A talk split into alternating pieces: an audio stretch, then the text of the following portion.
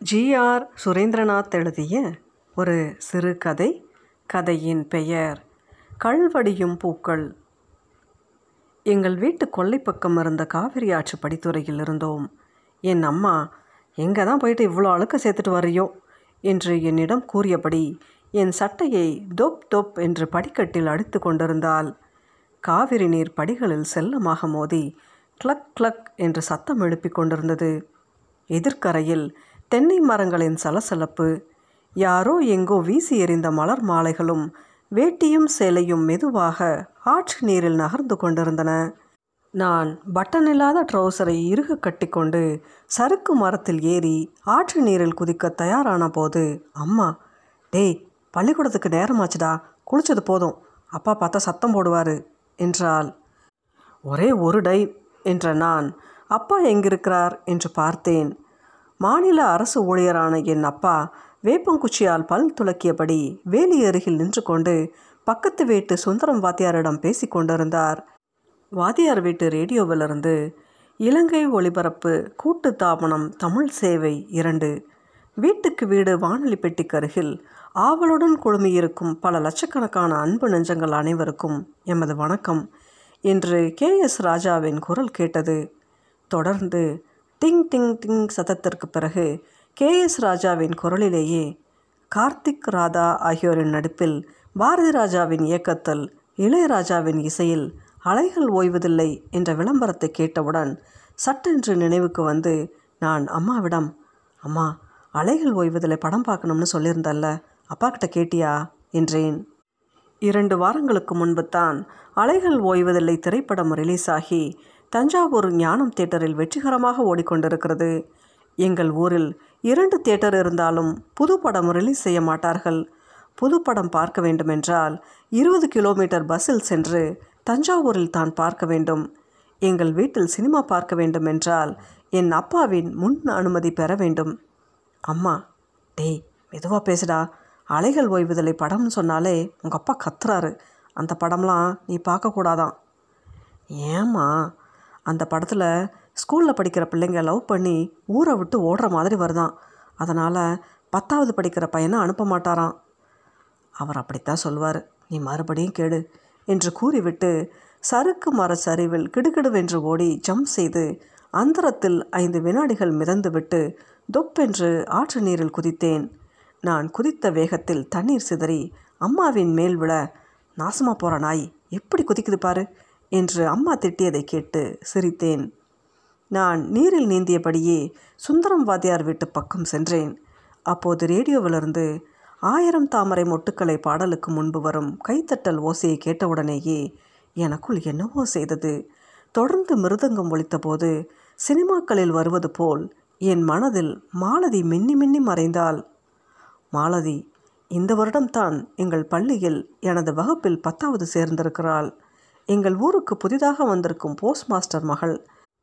முதல் நாள் எங்கள் வகுப்பில் நுழைந்த மாலதியை பார்த்தவுடனேயே மொத்த வகுப்பும் அமைதியானது.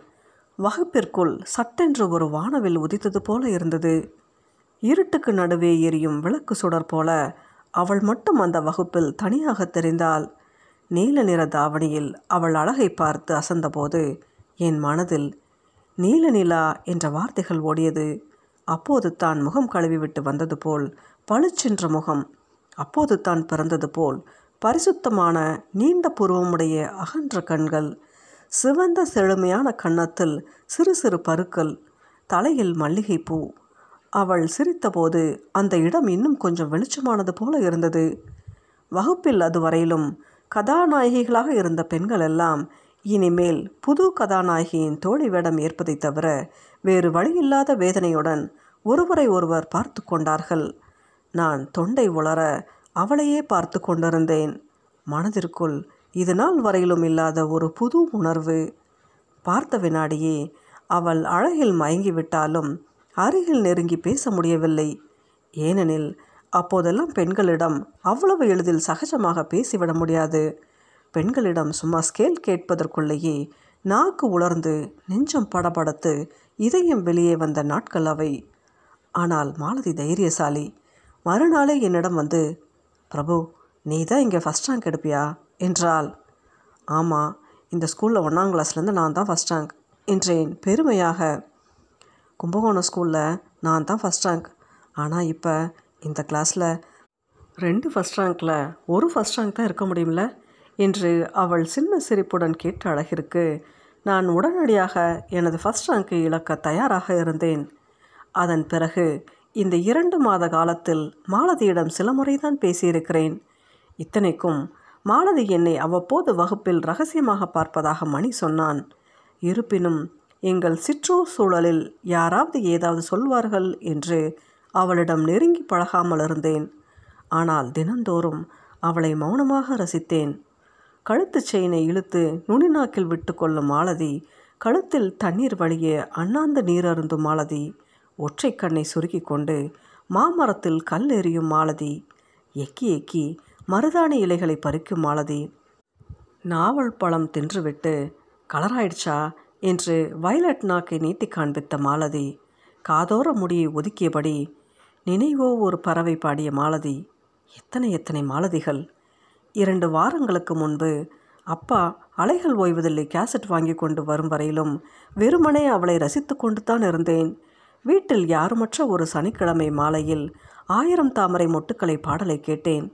முதன் முதலாக கேட்டபோதே அந்த பாடலின் முன்னிசை அற்புதமாக இருந்தது. முன்னிசை முடிந்து ஆயிரம் தாமரை மொட்டுக்களே வந்து ஆனந்த கும்மிகள் கொட்டுங்களே என்ற வரிகளை கேட்டவுடனேயே தன்னிச்சையாக மாலதி எனக்குள் தோன்றி சிரித்தாள். பால்ய காலத்தின் மகத்தான சுவாரஸ்யங்களுள் ஒன்று பகல் கனவு. அதுவரையிலும் இந்திய பிரதமராவது அமெரிக்க ஜனாதிபதியாவது இங்கிலாந்து ராஜாவாவது என்பது போன்ற சாதாரணமான பகல் கனவுகளைத்தான் கண்டிருக்கிறேன். ஆயிரம் தாமரை மொட்டுக்களை பாடலை கேட்டபோது தான் முதன் முதலாக பகல் கனவின் காதல் சாம்ராஜ்யத்துக்குள் நுழைந்தேன். அப்பாடலை கேட்டபடி நானும் மாலதியும் காதலிப்பது போன்ற பகல் கனவில் ஆழ்ந்தேன். பாடல் வளர வளர மாலதியுடன் காதல் பேச்சு வெட்கம் சிரிப்பு தவிப்பு சினுங்கல் ஊடல் என்று மனதிற்குள் மாலதியுடன் ஒரு தனி வாழ்க்கையை வாழ்ந்தேன். அன்று முதல் தினந்தோறும் அந்த பாடலை டேப் ரெக்கார்டரில் போட்டுவிட்டு மாலதியை பற்றிய பகல் கனவுகளில் ஆழ்ந்து விடுவேன். இப்போது வாத்தியார் வீட்டு ரேடியோவிலிருந்து அந்த பாடலை கேட்டவுடன் காவேரி நீரில் மிதந்தபடி மீண்டும் பகல் கனவு. மாலதி படித்துறையின் கடைசி படிக்கட்டில் அமர்ந்து கொண்டு நீரில் தனது கொலுசணிந்த கால்களை நீட்டியிருந்தாள் நீருக்குள் மாலதியின் கால் மருதாணி சிவப்பு இன்னும் பளிச்சென்று தெரிய மாலதியனிடம் இதுவரைக்கும் நீ பார்த்ததிலே ரொம்ப அழகான பொண்ணு யாரு? என்றாள். நீதான் என்றேன். நீ வாழ்க்கையில் மறக்கவே கூடாதுன்னு நினைக்கிற பொண்ணு? நீதான் இந்த உலகத்தில் நீ ரொம்பவும் காதலிக்கிற பொண்ணு? நீதான் இந்த உலகத்தில் உனக்கு ரொம்ப பிடிக்காத பொண்ணு? ஒரு ஃப்ளோவில் சட்டென்று நான் நீதான் என்று சொல்லிவிட்டு சை என்று நாக்கை கடித்து கொண்டேன். சத்தமாக சிரித்த மாலதி நான் தான் உனக்கு பிடிக்காத பொண்ணோ? போ இனிமே என்கிட்ட பேசாத என்று அழகாக சினிங்கினாள். ஏய் எல்லா கேள்விக்கும் நீதான்னு சொல்லிட்டு இருந்தல்ல அதனால் வந்துடுச்சு. அதெல்லாம் கிடையாது சொன்னால் சொன்னது தான் என்று தனது அழகிய உதடுகளை அழகாக சுழித்து கொண்டவரிடம் சாரி சாரி என்றேன். பாடலின் இரண்டாவது சரணம் வர எனது பகல் கனவு மேலும் விரிந்தது. படித்துறையில் மாலதி மஞ்சளை தேய்த்தபடி காதலிச்சா கவிதை வருமாமே? உனக்கு கவிதை வருதா? வரலையே. கவிதை இல்லாமல் என்னடா காதல்? என்றாள் மாலதி. படியிலிருந்த ஈர மஞ்சளை எடுத்து முகத்தில் தேய்த்தபடி பின்னர் ஆற்று நீரில் மாலதி முகத்தை கழுவ அவள் கன்னத்திலிருந்து வழிந்த மஞ்சள் நீரை என் கையில் பிடித்தபடி நான் இந்த தண்ணியை பேனாவில் ஊற்றி எழுதுனா தானாக கவிதை வரும் என்றேன். சி என்று சினுங்கிய மாலதியின் முகத்தில் மஞ்சளுடன் வெட்க சிவப்பு கலந்து உலகில் ஒரு புதிய நிறத்தை உருவாக்கியது. பாடல் முடிந்த பிறகுதான் சுயநினைவுக்கு வந்து படித்துறையை பார்த்தேன். அப்பா அம்மாவிடம் பேசியபடியே வாய் கொப்பளித்து கொண்டிருப்பதை பார்த்துவிட்டு வேகமாக நீந்தி கரையேறினேன். படிக்கட்டில் நின்று கொண்டு துண்டால் தலையை துவட்டியபடி அம்மாவிடம் கேட்டுட்டியா? என்றேன் கிசுகிசுப்பாக. அங்கே என்னடா அம்மா கிட்ட ரகசியம்? என்றார் அப்பா. ஒரு முடிவோடு நான். அப்பா நான் தஞ்சாவூருக்கு போகணும் என்றேன். எதுக்கு? அது என்று சில வினாடிகள் தயங்கி அலைகள் ஓய்வுதலை படம் பார்க்க என்றவுடன் நிமிர்ந்து என்னை முறைத்த அப்பா அதான் போகக்கூடாதுன்னு உங்கள் அம்மா கிட்ட சொல்லிட்டேனே. ஏன் போகக்கூடாது ஓ காரணம் கேட்குற அளவுக்கு பெரிய ஆள் ஆயிட்டிங்களா காரணம்லாம் சொல்ல முடியாது. விகடனில் ஐம்பது மார்க் போட்டிருக்காங்க என்றேன். அதுக்கு நீங்கள் தானே விகடனில் நாற்பது மார்க்குக்கு மேலே வாங்குகிற எல்லா படத்துக்கும் அனுப்புவீங்க என்றவுடன் சில வினாடிகள் விழித்த அப்பா எத்து எத்து பேசுகிற நாயே போகக்கூடாதுன்னா போகக்கூடாது தான் என்றார். உடனே நான் ஆவேசத்துடன் அதெல்லாம் முடியாது நான் போவேன் என்று சொன்னவுடன் அப்பா கோபத்துடன் தன் வாயில் கொப்பளித்து கொண்டிருந்த காவிரி நீரை அப்படியே என் மீது உமிழ நான் அதிர்ந்தேன் நாயே என் பேச்சை மீறி போவேன்னு சொல்கிற அளவுக்கு வந்துடுச்சா? என்றவர் வேகமாக படியேறி வந்தார். வேப்ப மரத்திலிருந்து ஒரு வேப்பங்குச்சியை உடைத்து பத்தாவது படிக்கிறதுக்குள்ளே ஓடுகாலி படம் பார்க்கணுமா உனக்கு? என்று என்னை சரமாரியாக அடித்தார். ஈர உடம்பில் வேப்பங்குச்சி சுல் சுல் என்று பட வழியில் உயிர் போனது. அம்மா விடுங்க அவனை என்று அப்பாவை தடுத்தார். அலைகள் ஓய்வுதலை படம் பார்க்குற வயசை பாரு. இந்த வயசில் அலைகள் ஓய்வதில் பார்க்காம கிழவனான பிறக பார்ப்பாங்க என்ற அம்மாவுக்கும் அடி விழுந்தது.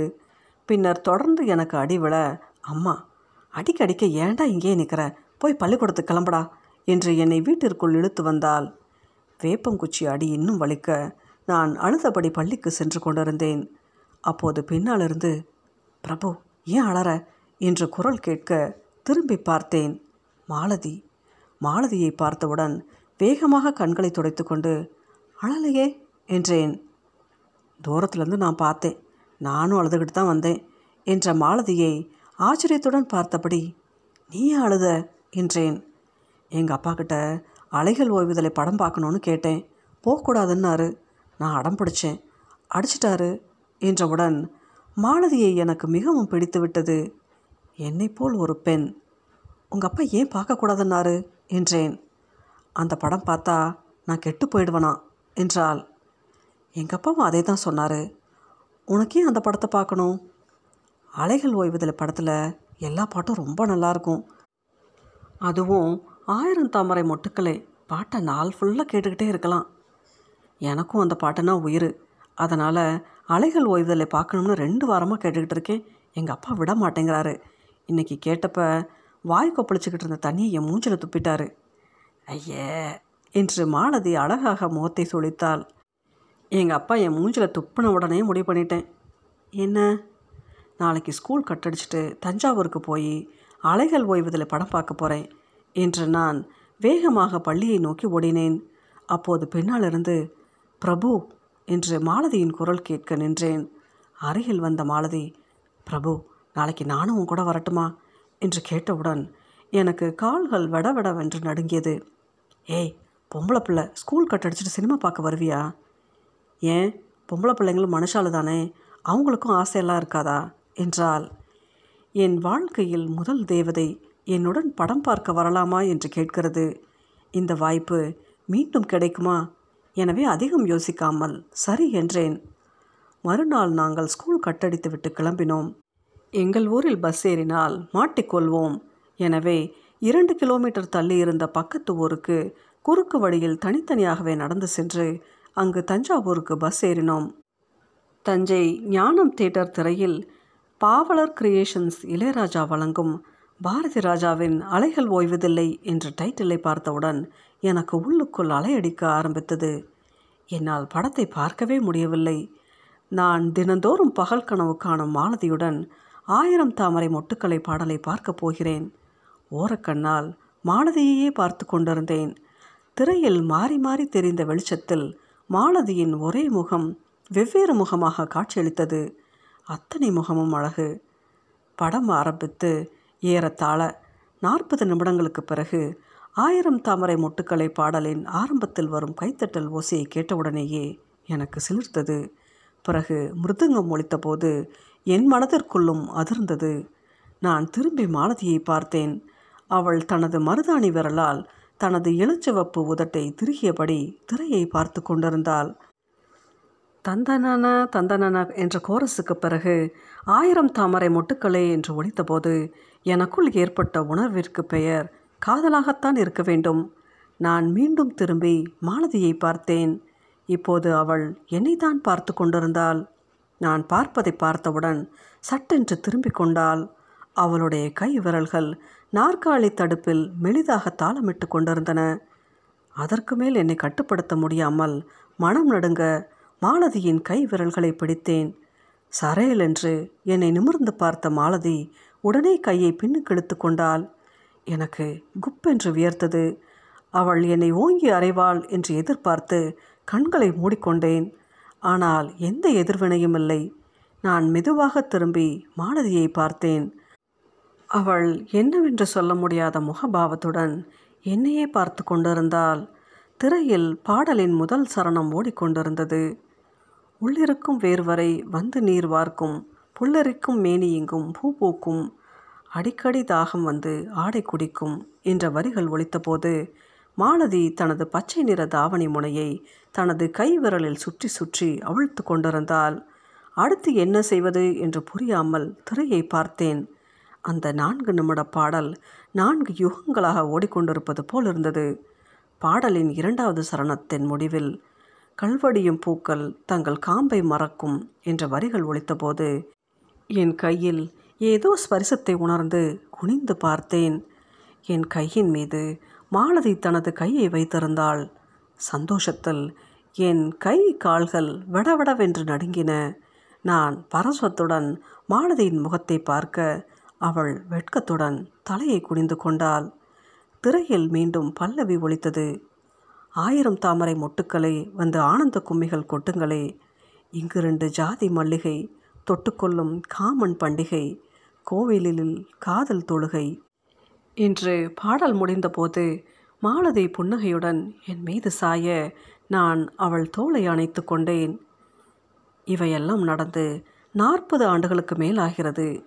அலைகள் ஓய்வதில்லை படமும் ஆயிரம் தாமரை மொட்டுக்களை பாடலும் இல்லை என்றால் மாலதியுடனான எனது காதல் கடைசி வரையிலும் வெறும் பகல் கனவாகவே இருந்திருக்கும். பத்து ஆண்டுகளுக்கு மேல் காதலித்த நாங்கள் வீட்டில் போராடி பெற்றோர் சம்மதத்துடன் திருமணம் செய்து கொண்டோம். இப்போதும் சந்தோஷமாக வாழ்ந்து கொண்டிருக்கிறோம். அதற்காக இன்று வரையிலும் நானும் மாலதியும் இளையராஜாவிற்கும் பாரதி ராஜாவிற்கும் மானசீகமாக நன்றி சொல்லிக்கொண்டே இருக்கிறோம். கல்வடியும் பூக்கள் என்ற இந்த சிறுகதையை எழுதியவர் ஜி ஆர் சுரேந்திரநாத்.